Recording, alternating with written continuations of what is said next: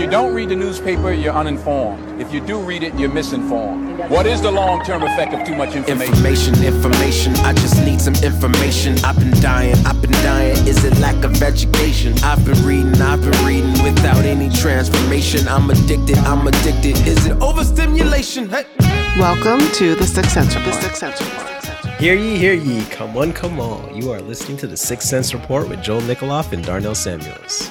Man, I think we're definitely uh, getting a subject matter expert in on this one. Oh, I, I thought we were against subject matter experts. I know, I know. Uh, I wondered how you would respond to that uh, to that reference after our S M E critiques. Over no, the no, t- hey, no. Just to be clear, um, you know, it's good to have knowledgeable people, but it, it's important to um, to make sure that the people are thinking for themselves. Giving, you know, telling them, teaching the thinkers, teaching people how to think, not what to think. Mm, as a subject good. matter expert. So on that note, we're joined by André Schutten, uh, who's the Director of Law and Public Policy and General Legal Counsel for ARPA Canada. Thank you, André, for joining us. Yeah, thanks so much for having me on the show. No, thank you. Well, thank you for uh, making time for us. Uh, a- actually, I've been listening to you for a very long time. Um, and I was like, man, that guy's so smart. I was like, yo. I was like, yeah, yeah, yeah. It's really every every time I, I listen to you speak, I've always learned something. So so thank you for um, doing this. So this is this is exciting for me. Well, thank you very much for those kind words. I mean, uh, uh, they're very flattering. Um, so thanks. I, uh, I I definitely have learned much from many other people, including uh, yourself, Darnell, because uh, I've I've also heard you speak. I think for the first time last summer, and and uh, learned learned a lot from your speech uh, that I was in attendance for, and it was uh, it was great to learn from you, to meet you for the first time then, and uh, and to keep on learning, and now to be on your show is really cool. So thanks oh, for having okay, me. Okay, good. Thank you, mm-hmm. thank you. Mm-hmm. Yeah, we're we're we're definitely grateful. So why don't you um you know give the audience a little bit of your background? How did you end up at ARPA? How did you know sure. your legal career sort of get to that place? Yeah, so I'm the Director of Law and Public Policy for ARPA. ARPA stand, is an acronym, A R P A, and it stands for the Association for Reformed Political Action. So reforms being the Reformed theological tradition. And, and so we're a group, a Christian organization that uh, engages, equips, educates, encourages Christians in this country, in Canada, to be politically engaged, to be politically active. And then we also, the second part of our mission is that to bring a biblical perspective to our civil governments, whether that's in the executive branch of government, the legislative branch, or in the judiciary. So I've made presentations to various House of Commons uh, committees, Senate committees. I've been in uh, the the courts, uh, Superior Court, the Courts of Appeal, and the Supreme Court of Canada on on various important constitutional cases, and and we you know lobby politicians and so on to try to advance good public policy, good laws in this country that that benefit not just ca- uh, Christians, of course, that but that benefit all Canadians, and we're informed, of course, by our theological tradition and and by Scripture itself. Uh, we believe that the gospel is something uh, that is liberating. It's something that has something good to say. It gives us good direction for all aspects of life. That would include, of course, the political sphere. Mm-hmm, mm-hmm. I, I, I, you know, myself as well as Darnell, I think, have both um, been exposed to to your constitutional talk. Um, or maybe that's not the right way to reference it, at uh, Ezra Institute. Uh, right. Darnell, as you mentioned, when Darnell was speaking, I think is when he heard it. I, I spent the earlier in uh, November at the Pastor's Colloquium uh, at Ezra and was really blessed. Um, I, I wonder if you can speak to, um, you know, what gave the impetus for you to to even cultivate that talk, and mm-hmm. then uh, maybe speak to, you know, where do you usually give it, and, and how it's uh, mm-hmm. a useful tool for you? Right. So I've definitely come to understand, particularly in the last two years, that there's a, a massive lack of understanding of how we got the constitutional arrangement that we have today. Like, why does our civil government work the way it does? Why do certain why are certain systems in place? Why is the judiciary independent from Parliament? Why does Parliament have its two houses, the House of Commons and the Senate? How is it supposed to keep the government in check, or does it? Or does the government actually dictate how, uh, you know, is it the Prime Minister that should dictate the types of laws we have in this country, or should it be uh, Parliament as a whole that does that, and so on? And how did that all, of, all develop? And in the last two years, I've seen such unprecedented uh, restrictions on on freedom and, and liberty that uh, I wondered if is there some sort of amnesia going on around uh, our constitutional history. And and so I'm a lawyer. I, I went through law school uh, over a decade ago. And actually, our constitutional history is not taught in law school. Uh, in fact, it's not taught in any of the law schools in Canada, with the exception of one. And there, it's only an optional course if you want to take it. So, so if I take in, in my law school, my constitutional history goes back to eighteen sixty-seven when Canada became a country. And so there's there's one course that I have to take that that studies that aspect of our Constitution, but there's no study that goes back beyond that. How, like, no talk about Magna Carta from, from twelve fifteen A D, like over eight hundred years ago. No talk about the Glorious Revolution of sixteen eighty-eight. No talk about the enduring struggle over six hundred years between the church, between the gentry or the, the barons and the king. Um, no talk about the struggle for human rights, for fundamental freedoms to be enshrined in a law above the king. All of that was was missing from my legal career or my legal education. And so I, I started digging into that myself over the last two years, done, done quite extensive reading on both from a historical perspective and also a legal historical perspective. And I've developed a, a presentation that um, I thought might be a little boring sounding with its title, but it's it's called um, Our Constitutional Heritage in the West. And what I try to do is to explain to a lay audience, so people who are non-lawyers, in a way that's engaging, um, how we got to where we are today, so that we can understand and appreciate just what went into the long eight hundred plus year struggle for uh, a constitutional democracy that we have today. Uh, and also what's at stake if we're not aware of what all went into it, and, and what can so easily be lost. And, and I think what we are losing over the last two years. Um, Yeah, and so I give that presentation. Uh, I have given it to multiple churches um, across uh, the country, and and to other other groups, and, and it's been well received. Um, so so yeah, and, and I think you know some of the issues that that you've been talking about on the podcast, you know, touch on this as well. Uh, too many of us, including lawyers and judges uh, and politicians, but also just regular uh, average citizens in this country, just don't know that history. And if we don't know our history, we're bound to repeat it in, in terrible ways. And and so my hope is that if if more citizens can be awakened to, uh, yeah, the, the the blood, the sweat, the tears, the the uh, the pain and the suffering and the loss that has been sacrificed for the the system of law and the system of government that we have today, then perhaps if we understand that, we we would be more eager to defend it to against against certain erosions and and, and attacks. Mm. Yeah. Would you? I, I'm curious. Um, so when I was in school, I, I again doing accounting, but I had this. I was really into economics, and I took a course called History of Economic Thought.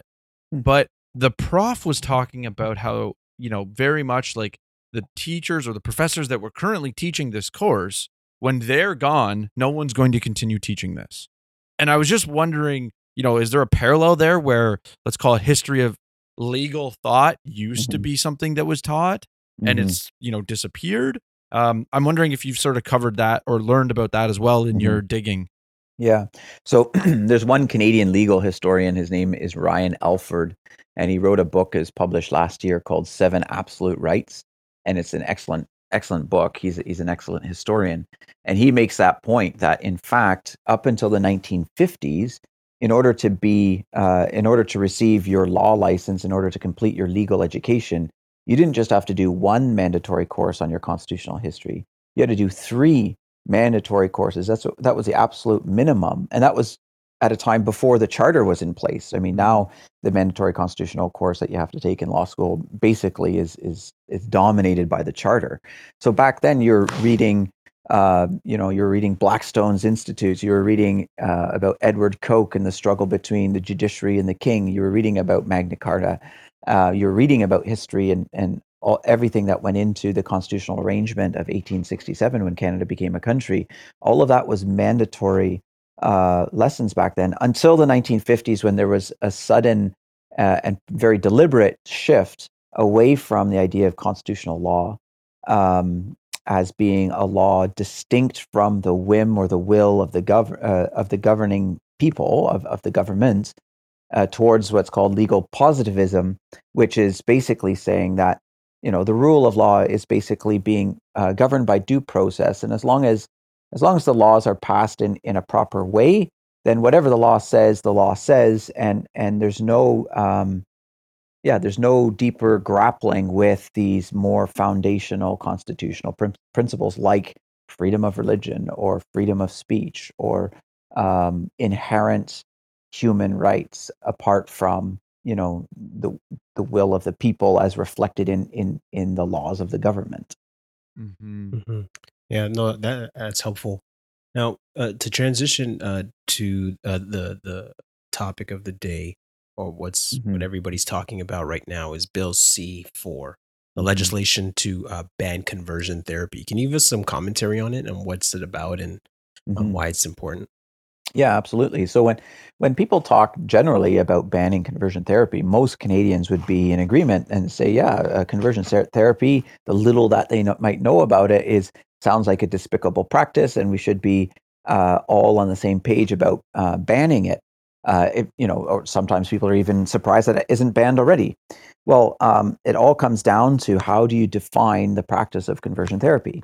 So if by conversion therapy we're talking about a coercive, torturous procedure by which somebody um, is is try uh, by a, by which a person tries to convert somebody from a homosexual uh, identity to a heterosexual identity, um, you know, through things like electrical shock therapy or or, or um, weird shaming rituals or that kind of stuff.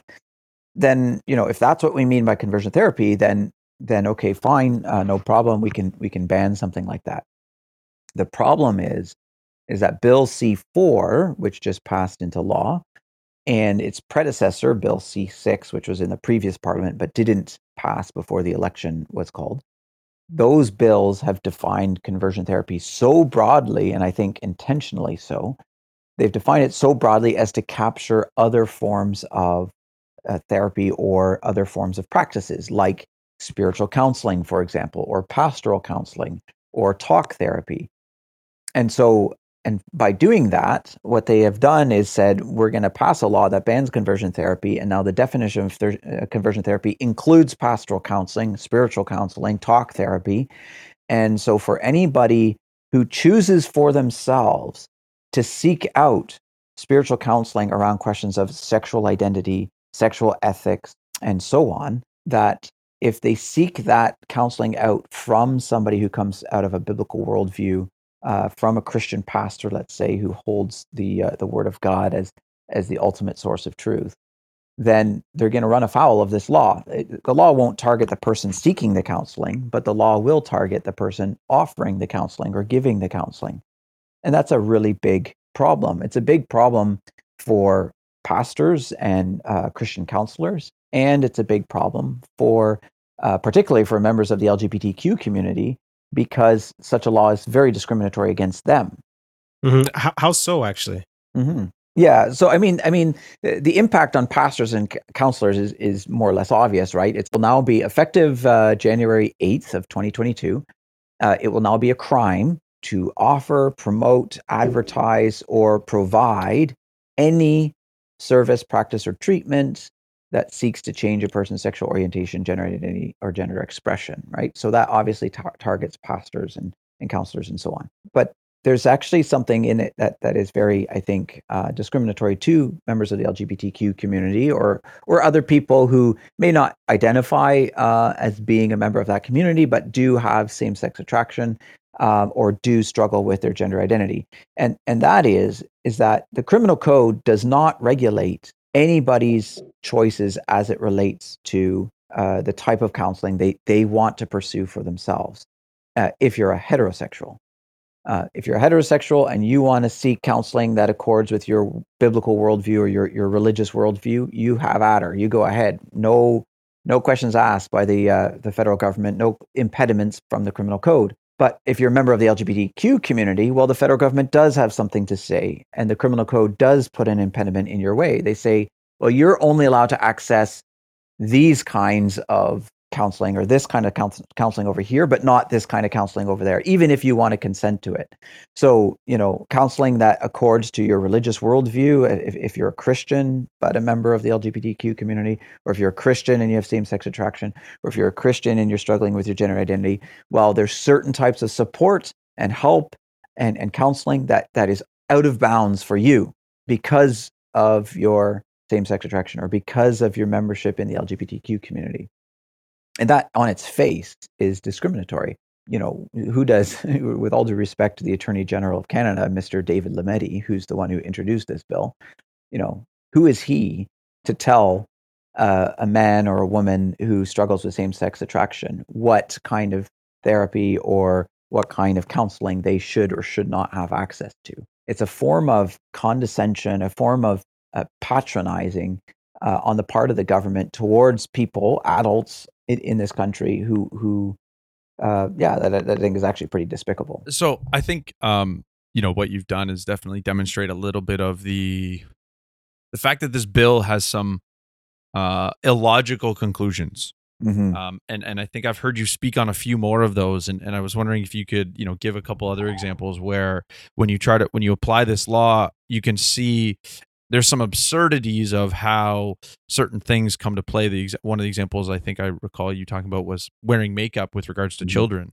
Right. Um, so. Yeah. Yeah. Yeah. So, so there's, there's two things that are, are really worth pointing out in this bill.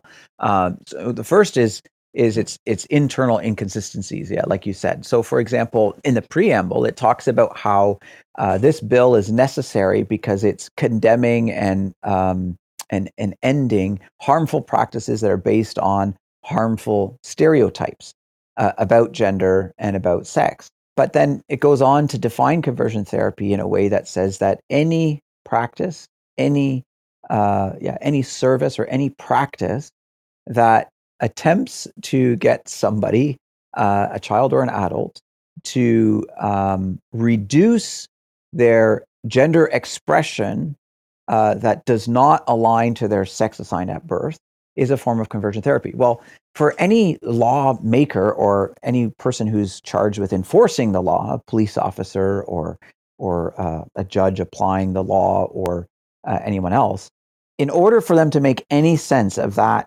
aspect of conversion therapy, um, you actually need to imp- uh, apply a very rigid gender stereotype. So let me let me spell it out with an example, because because it's pretty confusing to to try to explain it without having the words in front of us. So I'll give you the example. So the example is this: I have three kids, uh, two boys and a girl. Um, if I have a rule in my house, a practice in my house that says that nobody in my my house is allowed to wear Uh, makeup until they're eighteen years old. Um, I just say, you know, that's that's my rule, and I, I don't like, you know, maybe as a parent, I don't like makeup because it sexualizes children, let's say, um, or has an, a tendency to do that. Okay, so that's my rule. Then I'm allowed to enforce that rule, that practice, against my daughter, because if she wears or doesn't wear makeup, it has nothing to do with her gender identity or her gender expression, um, insofar as it being different than her gender identity aligning with her sex, so-called sex assigned at birth. But if I enforce that rule vis-a-vis my son, let's say my son at age fourteen or sixteen wants to start wearing eyeliner or lipstick or blush or whatever, nail polish.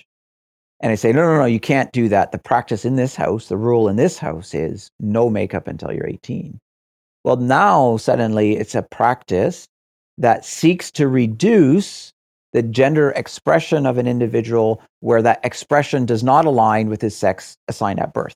Because I'm saying, because, it, but in order for that to make sense, there has to be a stereotype, a rigid stereotype about what it means to be a woman and what it means to be a man as it relates to the use of makeup. Mm. So, so, so in order to make any sense of this, of this new rule, this new criminal law, you actually have to have a rigid understanding of what it means to be a boy and what it means to be a girl, and actually the behavior of a boy and a behavior of a girl. Uh, and, and so it's like inherently self-contradictory. It, it's a really, really problematic bill. And that's what you get when, and this is going to be my second point about the bill, this is what you get when you have a deeply, deeply religious piece of legislation that's unmoored from reality.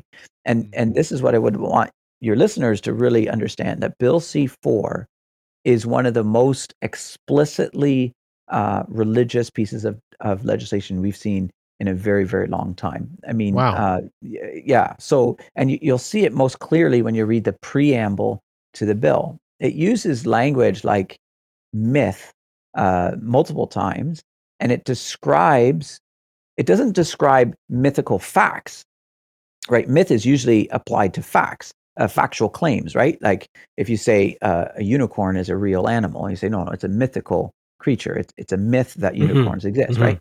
Um, it's it's either fact or myth. But what they do in the preamble of this bill is they apply it to value judgments, to value claims. Well, mm-hmm. you can't say that one value claim is mythical and another one is not. It, it it's either it's a either a true or a good or a just value claim, or it's not. But but those are things that we debate in in philosophical and religious terms. And so what this bill says is that it's a myth that one sexual orientation or one gender identity or gender expression should be preferred over another.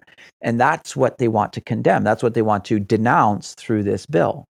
Well, well, what does that say then about uh, not just the Christian worldview as it relates to sex- sexual ethics and the Christian worldview as it relates to, to gender and sex, uh, to, to personal identity? It actually is a claim against other religious views on this as well. The Jewish Uh, religion has very distinct views on this, the, the Islamic Islam, worldview, yeah. uh, the Buddhist worldview, the Hindu worldview.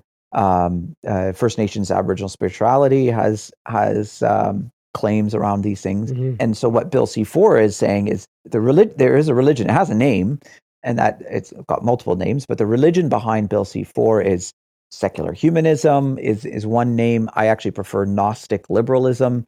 I think it's a Gnostic bill, uh, deeply Gnostic, and it's imposing, uh, the civil government through, through Parliament is imposing its religious worldview as it relates to identity, as it relates to sexual ethics, and as it relates to, to sex itself, and saying our religious claims are now truth for everyone, and if you have a different religious claim as it relates to sex identity, and so on, then we criminalize the imposition or the, the promotion or the advertising of that view.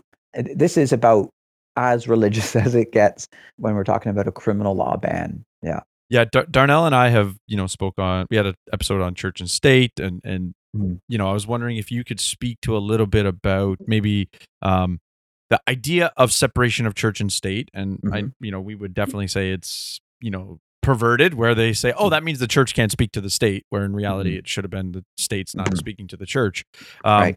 But I'm wondering if you can also, you know, is there, how do we fine our constitution such mm. that things like this would not be permitted because it's clearly, uh, as you put it, a religious law mm-hmm. or, or a religious Yeah, document. I mean, yeah, no, exactly. Yeah, a couple of thoughts, and, and that's a great, great question. I think, uh, first of all, I mean, every law is a moral document, right? The tax code, I, I believe, is a is a moral document because it's saying certain things are going to be taxed at higher rates than other things. For example, taxing, you know, alcohol and cigarettes at a higher rate than others is a form of Uh, it's, there, there's a morality behind that, or taxing higher income earners at a higher rate than lower income earners is a there's a moral or a um, there's a moral uh, calculation going on there to to to make that kind of a decision.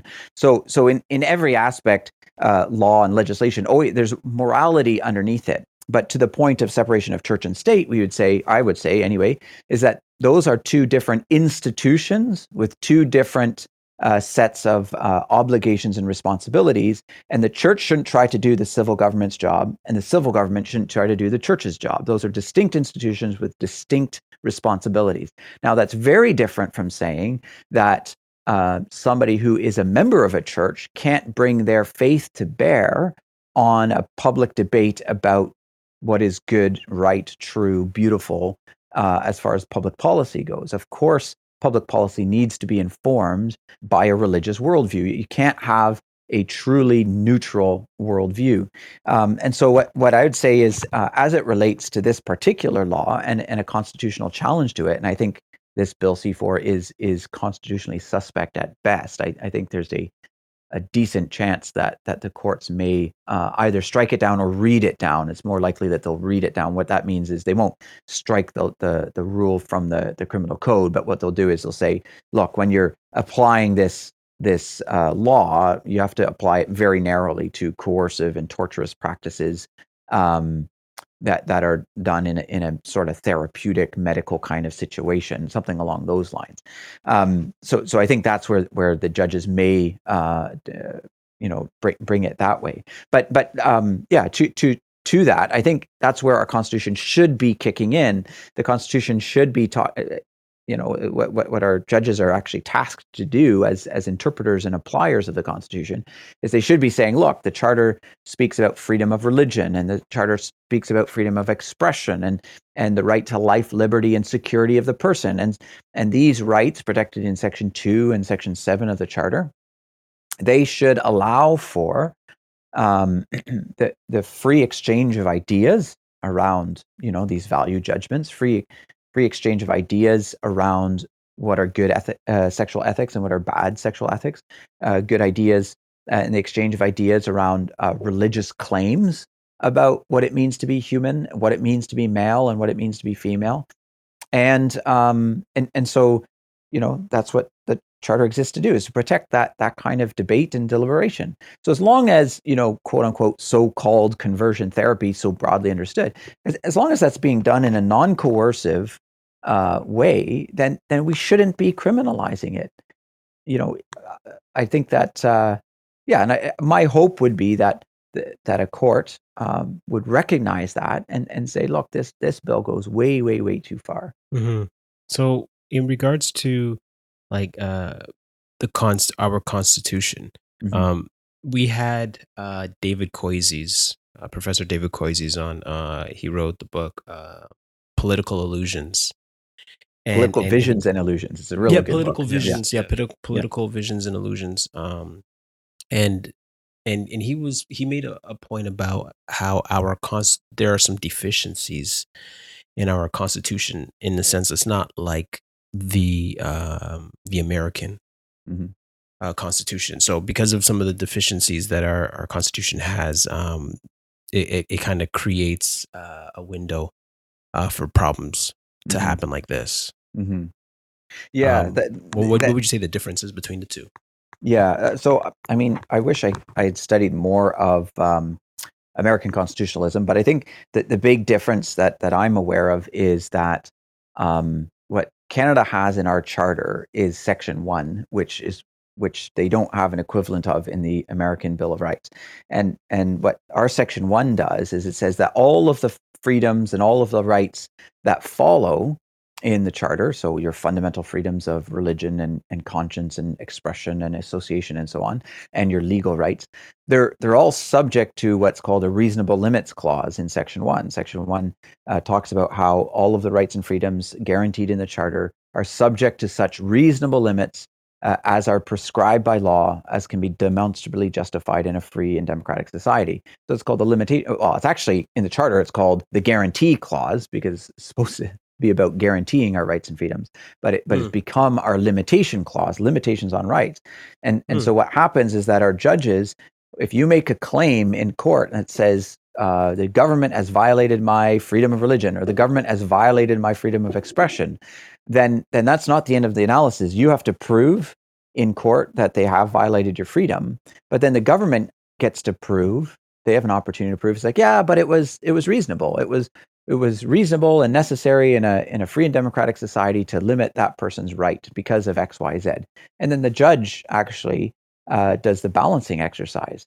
And and so I think that there it's understandable that we wouldn't say freedom of religion should be an absolute right, in the sense that uh, you know, anyone who says, oh, you know, Uh, I need to do this or that practice because it's my religion, and so the government can't do anything about it. Think about, for example, female genital mutilation, which has been uh, defended uh, as a as a religious practice. Or there used to be a Hindu practice of burning a uh, uh, a widow alive on the funeral pyre of her of her dead husband. You know, um, no one in Canada would say that, oh, that that should be a religious practice protected by freedom of religion. Of course not. There there has to be a reasonable limit in a free and democratic society that says, well, no, we don't do that. We don't do that religious practice here. It's it's not okay, uh, and we will prohibit it by law, as we should. But what has happened instead is that actually um, there's a whole lot more of our religious practices and, and beliefs that have been uh, limited more and more and more by the massive growth of what's called the administrative state, that is the bureaucracy. And and that as as the bureaucracy grows, the more it interferes with with religious practices, whether that's in education or or in worship or in um, uh, social services, including things like counseling, what we're talking about now.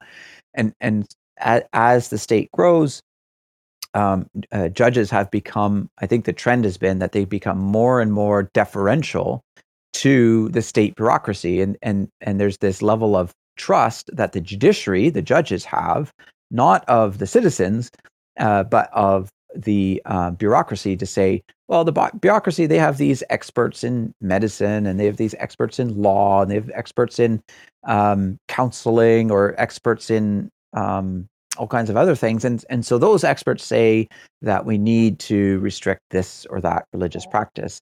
And, and so they keep deferring to the reasonableness claims of the bureaucracy, and that's that's a big impediment. They're not. It seems to me that the trend has been, especially as it relates to the fundamental freedoms, the trend has been that that our courts are much too deferential to the administrative state, to the to the bureaucracy. Mm-hmm. Mm-hmm. Mm-hmm. No, that's good. Um, I want to circle back a little bit. You had mentioned a little bit about you know the judges striking down some of the, let's call it, the bad parts of this bill. Or, or you know, confining the application mm-hmm. to the to a, uh, a coercive context. Can you speak to, you know, how did we end up in this place where we would deem the bill to be so bad? How did it get passed without um, some of this constitutional uh, uh, rigor being applied to say, is it constitutional?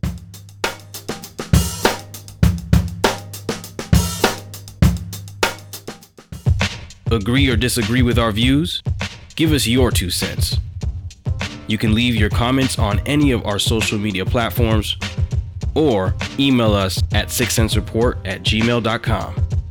Six Sense makes change. Six Sense makes change. Six Sense makes change.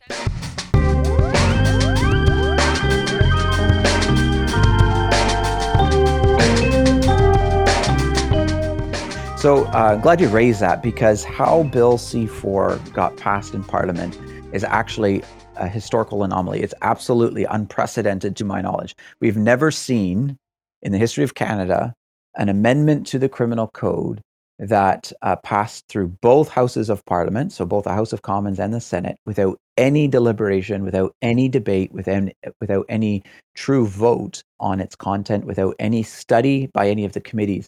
Um, this is unprecedented.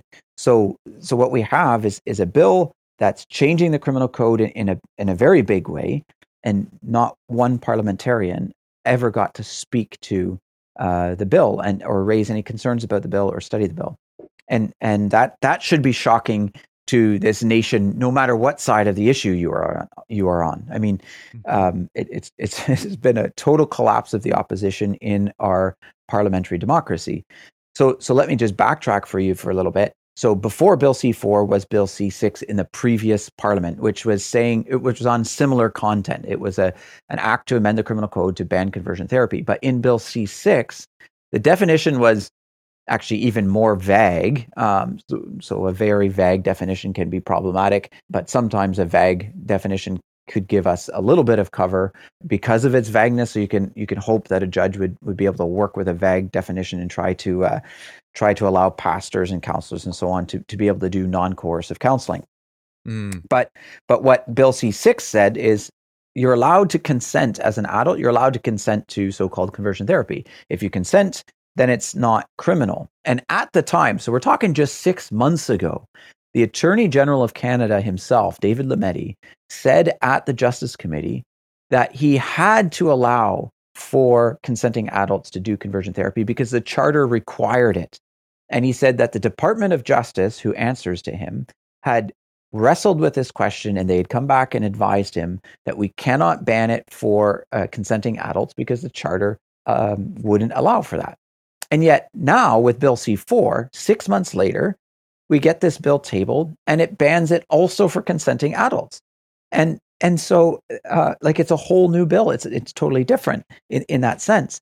And so for the opposition, uh, the Conservatives in, in the House of Commons as well as in the Senate, for them to not put up a fight at all Uh, and to point out that, say, like, look, the justice minister himself, the Liberal justice minister, said just half a year ago, he is on record as saying that neither he nor the entire Justice Department believes that you can ban conversion therapy for consenting adults. Why in the world now does this bill ban it for consenting adults?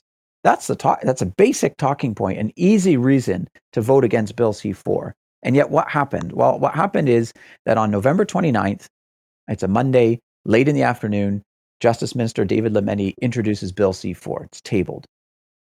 And the bill is, is as bad as I've already outlined. Two days later, on Wednesday, December the first, it's the opposition, so this conservatives, right? So it's a liberal uh, justice minister who tables the bill. It's a liberal bill. It's the conservatives on on on uh, December the first in the afternoon. They put forward what's called a unanimous motion, which calls on the entire House of Commons to pass Bill C four without by skipping every single stage of deliberation. Skip second reading, skip sending it to committee, skip the study, skip the witnesses, skip the experts, uh, skip any sort of amendments, skip third reading and and debate and deliberation at that stage, and pass it straight into the Senate. And and the way an unanimous motion works is that the motion is read off, and then you're not you don't vote for the motion. You there's simply a pause. The, the the speaker pauses, he waits for anyone to say nay, and all you need is a single nay, one no in, in the House of three hundred thirty-eight M Ps, and, and then it's like, okay, no, we, if, if even just one person says, no, no, no, we should, we should actually study this bill, then fine, then it goes back and goes through the entire parliamentary process. But no one spoke nobody up. Nobody said no? No one said no. No one said no. Even though, again, just six months ago, the Justice Minister himself should have said no to such a bill because he had said, well, this is unconstitutional. So the, the time to fix something like that would be at what's called committee study, right? And that's where the House of Commons, all three hundred thirty-eight of these M Ps, they don't all deliberate over the, the finer content of, of a bill. Like, it's sent to a special committee that specializes in that subject matter. And so this bill should have gone to what's called the Justice Committee.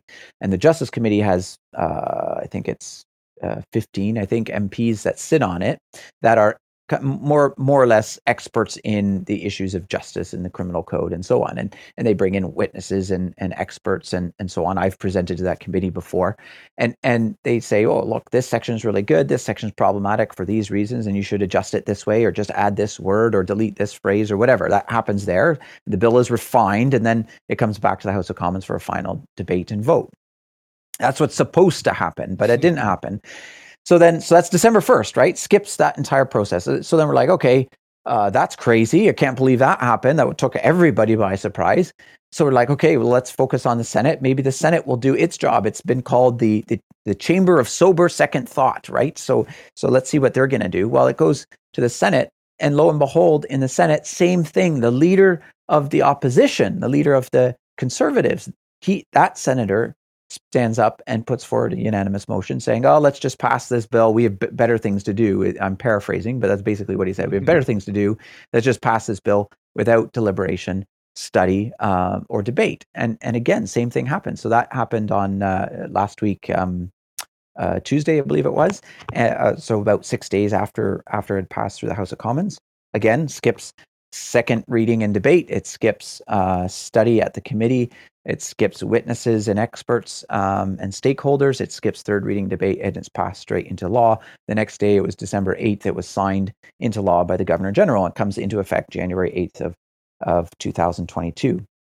So I, I actually wrote an article about this very problem, and this goes back to our constitutional heritage um, in a way, um, because, because we used to have it eight hundred years ago that the king, as the head of the government, He, what his will, what his word was, was law, and there was no opposition. Opposition was not allowed, and and so uh, over the course of about four hundred or five hundred years, there is uh, all kinds of conflict and struggle and w- war and bloodshed and torture and um, imprisonment and so on. And and over the course of five hundred, six hundred years or so, um, we developed a parliamentary system in in England, and and that really comes to a pinnacle in in the year sixteen eighty-eight, which with with what's called the Glorious Revolution, where um, Parliament uh, asserted its supremacy over the king and the government.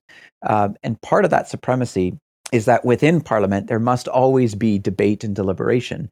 And and some people within Parliament would be very supportive of the king. Some people would have concerns about the king and his actions and, and so on. But the point was that Parliament would keep the king and his government in check. That's where we got the phrase responsible government from. That is not that, well, they're so responsible because they spend their money so wisely and they never go into debt. That's not what we mean by responsible government. What we mean is that the government, which is the prime minister and his cabinet and that massive bureaucracy, they are responsible to Parliament. But in order for Parliament to work the way it's supposed to work, it's set up as an, what's called an adversarial system, which is that they're supposed to deliberate and debate and ask questions. And that's particularly the role of the opposition.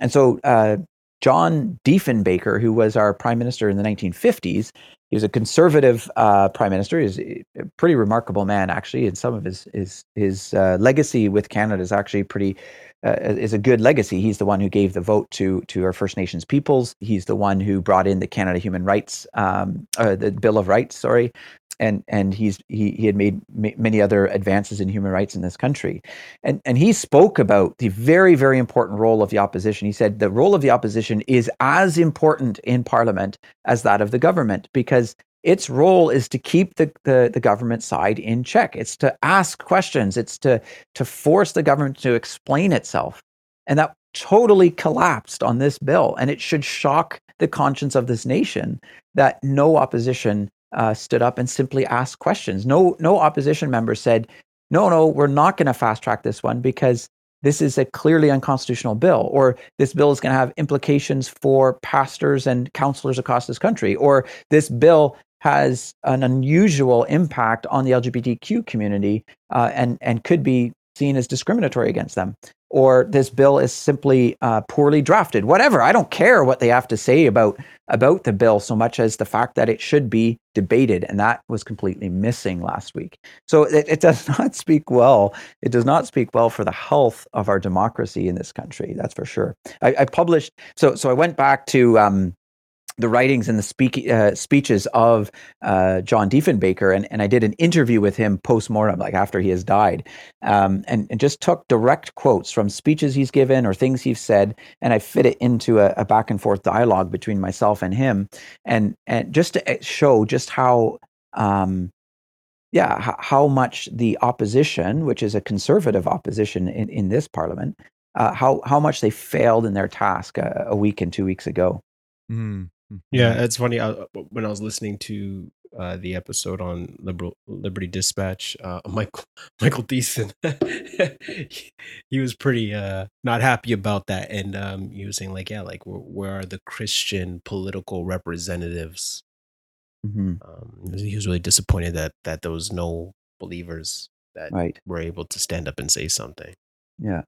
Yeah, and I can imagine that it would have been a very, very tense moment. It happened very quickly and so on. Um, I, I have a couple of friends that that are members of Parliament, and you know, I asked them straight up, like, what in the world happened? Like that, that's crazy. And and it was clear that there was a phenomenal amount of pressure in the moment.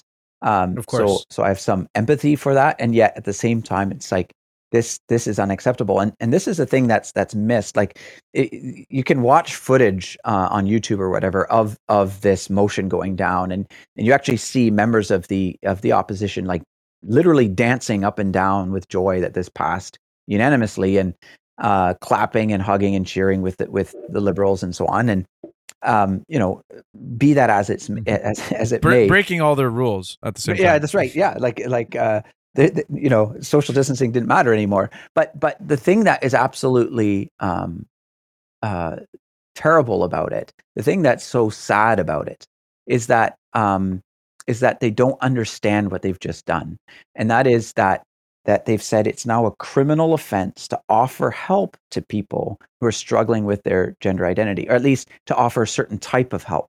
So so again, the dates are important because that motion passed unanimously on December first. The very next day, December second, in the National Post, which is a leading national uh, newspaper in this country, they ran a, a story with a headline, "Canada Too Quick to Treat Gender Dysphoria in Minors with Hormones and Surgery, Say Critics." And the article starts out with this gut-wrenching story about a woman, a mother, whose name is Mary. They've changed her name to protect her identity. Mm-hmm. And Mary has a daughter who is troubled um, around her her changing sexual identity. And and this daughter announced at age sixteen that she was actually a transgender boy. And uh, within um, just two fifteen-minute appointments, the doctor uh, wrote a prescription for this daughter to have testosterone injections. Okay, so like what a lot of people don't understand is it's not like you take a pill once in a while uh, of the opposite sex hormone. Like testosterone, uh, synthetic testosterone is injected by by a needle directly into the bloodstream week after week after week. It's a perpetual um, treatment that one would have to take if they're changing their their, their gender identity, if, if that's even a possibility. And, wow. and so just two fifteen-minute appointments, and this sixteen-year-old girl is now prescribed opposite-sex hormone injections. And then the, the story says, the reporter reports, that within months, months, not years, months, this teenager has a double mastectomy and and, and identifies... And sorry, sorry, what's that? A, a double mastectomy means both of her breasts were surgically oh, removed. Okay. Right? sixteen years old. Both of her breasts are, are are removed. Now, everybody that if you watch the press conference around Bill C four, they say, no, no, no, we need Bill C four because it's going to save lives. But that's certainly not what happened with Mary's daughter. Mary says that her child's longstanding depression and anxiety only worsened. And then at age twenty-one, this daughter is detransitioning, re- now reverting back to her female identity. But what's wrong is that this uh, young woman is missing her healthy uh, her healthy body parts. Two two of her healthy body parts were surgically removed, not because they didn't work or not because they were cancerous or because there, there was something wrong with them or that they were having a negative impact on her health. They were they were healthy, functioning body parts, and they were removed from her body because uh, her doctor had given her two fifteen-minute uh, appointments where this girl had had expressed a, a an opposite sex gender identity. And and what this daughter says to her mom is absolutely stunning. She says that while she was being wheeled into the operating room to have her breast removed, she was having doubts about her decision. And but but what Bill C four says and what all those dancing conservatives and liberals and everybody else in the House of Commons say is that it was too bad, young lady, too bad for you. Because if you have doubts, you know, that's your problem. This is the only option available for you, is that if you think you might be the opposite sex, if you might actually be transgender, well, then we've got hormones for you and we've got surgery for you. We're going to inject you with chemicals and we're going to cut off healthy body parts. And if if you have doubts, well, you got to figure that out on your own. And what the Christian worldview says, hold on a second, hold on a second. This poor girl, she needs our compassion and she needs our help and she needs a listening ear, and we need her to talk and just share what what her struggles are and what her doubts are and so on. And so that and and she needs to know that she has a beautiful uh, body that that that is a as a gift, and that and that there's ways that we can talk about it and embrace it and and and come to love it, to love that body that she's been given. And that's the way God has actually designed her. It's it's a beautiful gift. And I'm not saying that's going to be easy, not by any stretch. But surely we can do better than say, here's surgery or here's chemical injections, and that's all we've got for you. Bill C four says, we will use the power and the blunt force of the criminal law to prohibit you from having access to anyone who might give you a different view when you have those doubts. That's a stunning thing that should absolutely shock, again, the, uh, the consciences of, of people across this country. Mm-hmm. Yeah, I think um, it's... you know, a bit troubling. And and I think, um, you know, you mentioned about the conservatives not really standing up to to prevent this or, or even to debate it. Mm-hmm. Can you, you know, there's sort of two thoughts that come to my mind is like, okay, how do we as Christians respond politically? But then also how do we as Christians respond just as the church? Mm-hmm. Um, you know, and, and, you know, the political question is a little bit more also about the environment. I mean, I've, I've, been very critical that we no longer vote for representatives, we vote for teams, and mm-hmm. which team is going to be uh, in power. Uh, mm-hmm. And and so I'm just wondering if you could speak to sort of the, there, there's those two somewhat, con- they're, they're different, but they I'm sure there's a lot of overlap as to how we as the church mm-hmm. would respond. Right.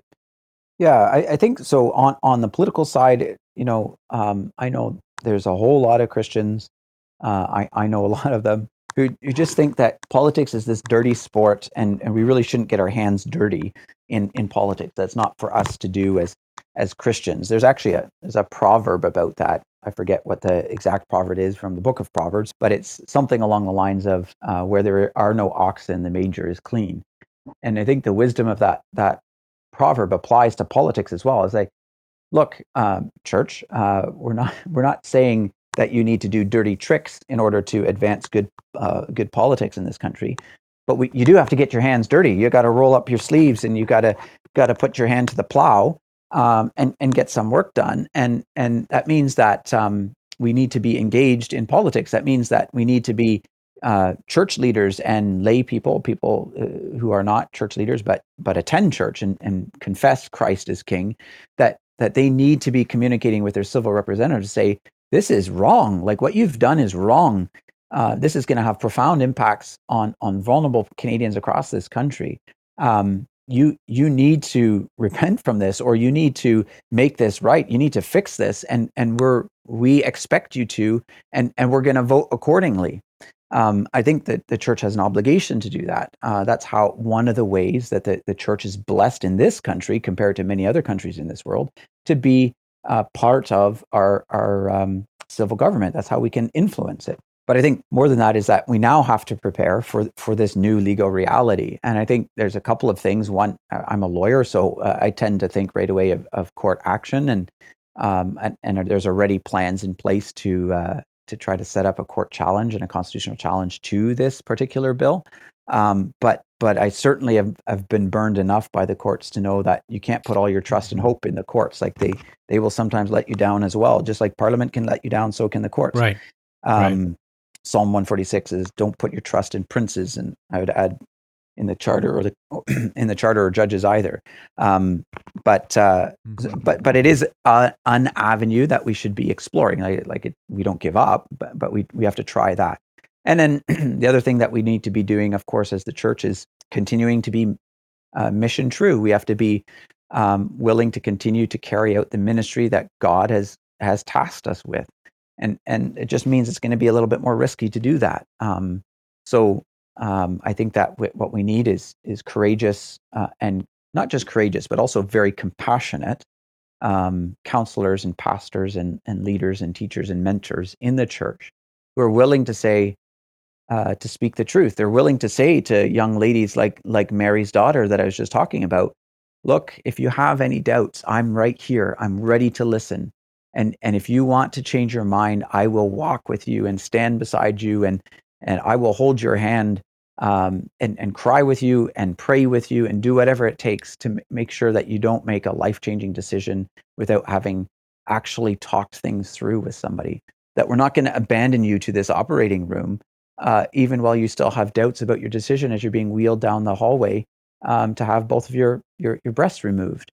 And I think that that that. It's going to require courage, um, but not not courage in a way that that comes across as um, you know uh, bombastic and antagonistic towards the people that need our help.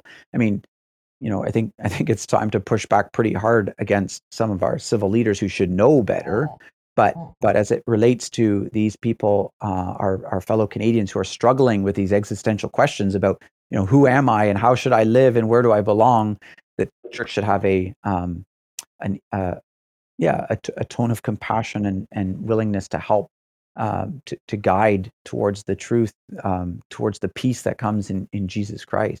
So there's going to be a lot of work that needs to be done there, but now under threat of criminal prosecution. Yeah. Uh, you know, I had a thought that I don't think we articulated it, but it's almost a guaranteed that this wouldn't be allowed. In the scenario you described about the woman who had both, or the child who had both breasts removed, mm-hmm. would now counseling her, let's say, back to uh, her uh, gender al- aligning with her, you know, biology, mm-hmm. like detransitioning, mm-hmm. would that now be deemed illegal, even though yeah. she wants to detransition?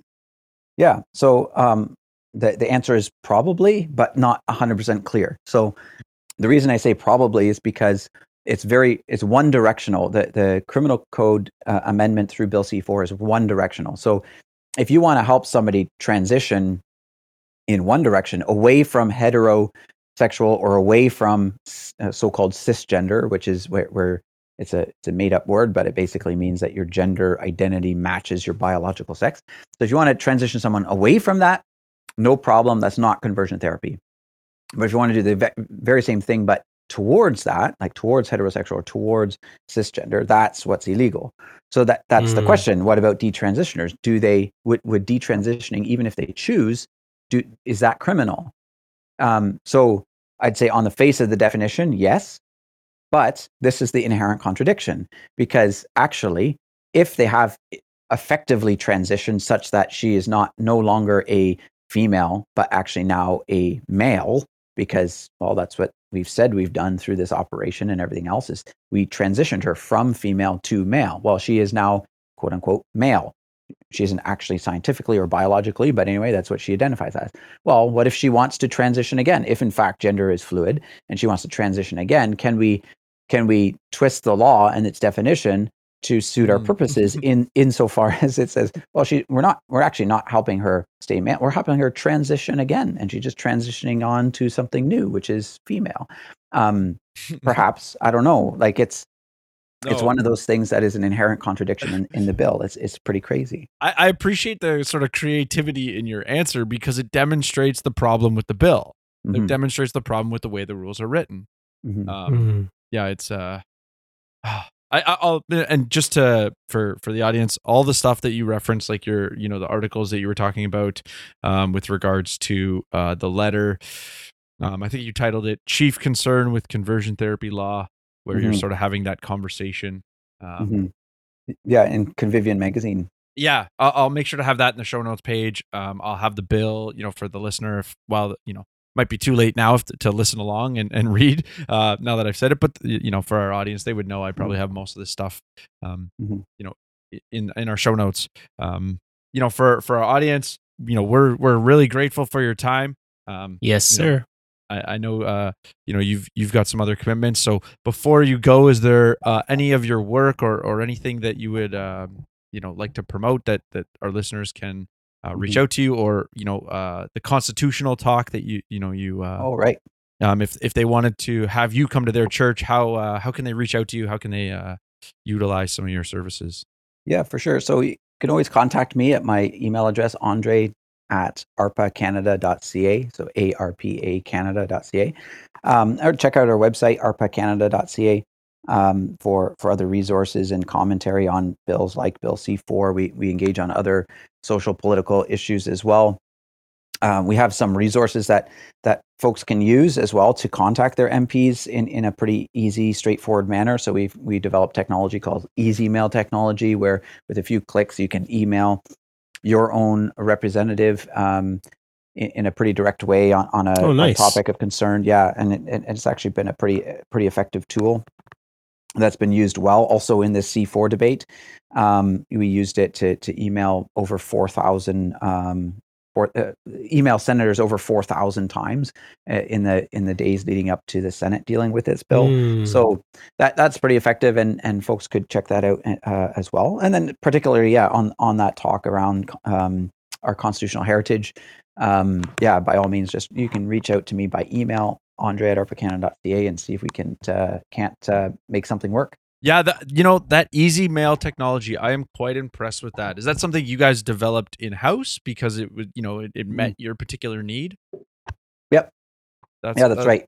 Yeah, we we developed in-house. I had it for a number of years now. It's always, it's gone through a few um, updates and so on, but yeah, it's pretty it's pretty slick, if I can say so myself. So yeah, no, it, it, and it, I think you know, I, I to be honest, for Bill C four, I, I took advantage of it, used it. What I really appreciated was like there's a little bit of nuance of I can cultivate the message, but mm-hmm. you guys have given me a paragraph or two or send, and I can just oh, do I want that one or this one or what aligns mm-hmm. sort of you know you guys have done a really good job, I think, with um, giving people options, but also making it super easy to draft a pretty thorough email in a matter of minutes, as opposed to you know sit, having to sit there and write everything out for, for the individual. So mm-hmm. um, I would definitely uh, have some respect for for the technology, but also the you know it's innovative. Um, I don't really see a lot of other people you know doing something similar. So, oh, good, thank you. I'm glad you could use it, and yeah, that's exactly right. Like we want to do it in a way that that your email is still from you, and it's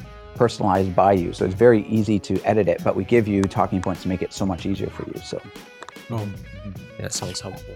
Yeah, thank you again. Um, yeah, yeah, thanks again, uh, Andre, for uh, being gracious with your time and coming on and giving us uh, these great insights. Um, I'm sure our listeners will, will definitely uh, find it helpful. Good. Thanks again for having me. But you heard me? Does that make sense? Madden and Mitchell Media.